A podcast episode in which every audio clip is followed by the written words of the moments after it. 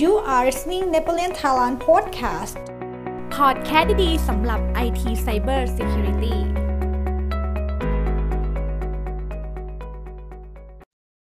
สวัสดีครับ ผมชื่อปริยวิทย์เศรษฐกิจงามจากบริษัทเน็ตโปเลียนประเทศไทย วันนี้ผมจะมาแบ่งปันความรู้และประโยชน์ของระบบรวบรวมข้อมูลภัยคุกคาม หรือ Threat Intelligence ให้กับเพื่อนๆ ในปัจจุบันนี้มีภัยคุกคามทางไซเบอร์ในรูปแบบต่างๆ เกิดขึ้นมากมายทำให้องค์กรต่างๆ ต้องจัดหาอุปกรณ์หรือผลิตภัณฑ์ที่ใช้ในการตรวจสอบ ป้องกันภัยคุกคามทางไซเบอร์ที่เกิดขึ้น แต่ก็ยังไม่สามารถป้องกันภัยคุกคามที่เกิดขึ้นได้ เป็นเพราะแต่ละองค์กรไม่มีเจ้าหน้าที่ไอทีที่คอยติดตาม รวบรวมข้อมูลภัยคุกคามทางไซเบอร์ที่เกิดขึ้น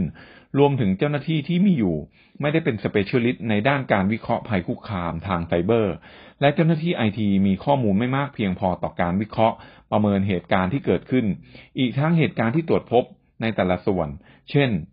อุปกรณ์ไฟวอล อุปกรณ์ IPS ระบบบริหารจัดเก็บและวิเคราะห์หลอก หรือ SIM หรืออุปกรณ์ Security อื่น ๆ ในแต่ละวันมีปริมาณมากทำให้ไม่สามารถวิเคราะห์เหตุการณ์ที่เกิดขึ้นได้ทั้งหมด สุดท้ายองค์กรก็จะถูกคุกคามทางไซเบอร์ และอีกสาเหตุหนึ่งที่องค์กรยังถูกคุกคามทางไซเบอร์อยู่ เป็นเพราะระบบป้องกันภัยคุกคามต่างๆ ที่องค์กรมีอยู่ จะทำการเก็บรวบรวมข้อมูลอยู่แค่ภายในองค์กรเท่านั้น ดังนั้นทำให้ไม่รู้เลยว่าเราได้ตกเป็นเป้าหมายของพวกแฮกเกอร์แล้วหรือยัง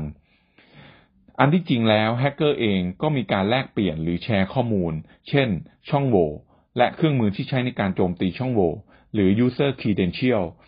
ให้กันผ่านทางช่องทางต่างๆ เช่น เว็บบอร์ดหรือโซเชียลมีเดีย อันได้แก่ Dark Web GitHub Hacker Forum Underground Forum และอื่นๆ อีกมากมาย ผมขอยกตัวอย่างปัญหาหนึ่งจากการใช้งานระบบบริหารจัดเก็บหลอกหรือ SIEM โดยปกติระบบ SIEM ของเรามีการเก็บข้อมูลหลอก และมีการแจ้งเหตุการณ์ที่เกิดขึ้น หลังจากนั้นเราต้องทำการตรวจสอบว่า เหตุการณ์ที่เกิดขึ้นจะเป็นปัญหากับเราหรือไม่ เราอาจจะต้องใช้เวลาในการตรวจสอบโดยเฉลี่ยอยู่ที่ประมาณ 15 นาทีถึง 30 นาทีต่อเหตุการณ์ หรืออาจจะนานกว่านั้น เพราะเราต้องทำการค้นหาจากแหล่งข้อมูลที่เราเข้าถึงได้อย่างจำกัด หรือเราอาจจะต้องลองสุ่มอ่านจากการค้นหาด้วย Google ทำให้กว่าที่เราจะได้ข้อมูลที่เพียงพอต่อการประเมินเหตุการณ์นั้นๆ เมื่อเปรียบเทียบกับระบบ Threat Intelligence ที่ช่วยประเมินความอันตรายหรือ Risk Score ของ Indicators of Compromise หรือ IOC ทำให้เราตัดสินใจได้อย่างรวดเร็วว่า เหตุการณ์ที่พบจะเป็นภัยคุกคามต่อเราหรือไม่ เพราะระบบ Threat Intelligence มีการรวบรวมข้อมูลแบบ real-time จากแหล่งข้อมูลต่างๆ มากมายกว่า 1,000 ซอส ไม่ว่าจะเป็นภาษาจีน เกาหลี อังกฤษ รัสเซีย เยอรมัน หรือภาษาอื่นๆและนำมาทำการวิเคราะห์ให้เราเรียบร้อย และยังสามารถทำการเฝ้าระวัง และแจ้งเตือนกลับมาให้กับเจ้าหน้าที่ไอทีเช่น เมื่อพบ credential ขององค์กรล่วไหลออกไป หรือมีการตรวจพบว่าโดเมน URL ที่คล้ายคลึงกันกับขององค์กรเรา ซึ่งอาจจะเป็นพิชชิ่งเว็บไซต์ก็ได้ นอกจากนี้ระบบ Threat Intelligence ยังสามารถช่วยให้ข้อมูลที่ช่วยในการป้องกันภัยคุกคาม ที่อาจจะเกิดขึ้นโดยการทำงานร่วมกันกับระบบ รักษาความปลอดภัยขององค์กรที่มีอยู่ เช่น เราสามารถนำข้อมูลภัยคุกคามอันได้แก่ IP address ที่พบบนระบบ SIEM ไปค้นหาข้อมูลกับระบบ Threat Intelligence ว่าเป็น IP address ที่เป็น CNC หรือ Command and Control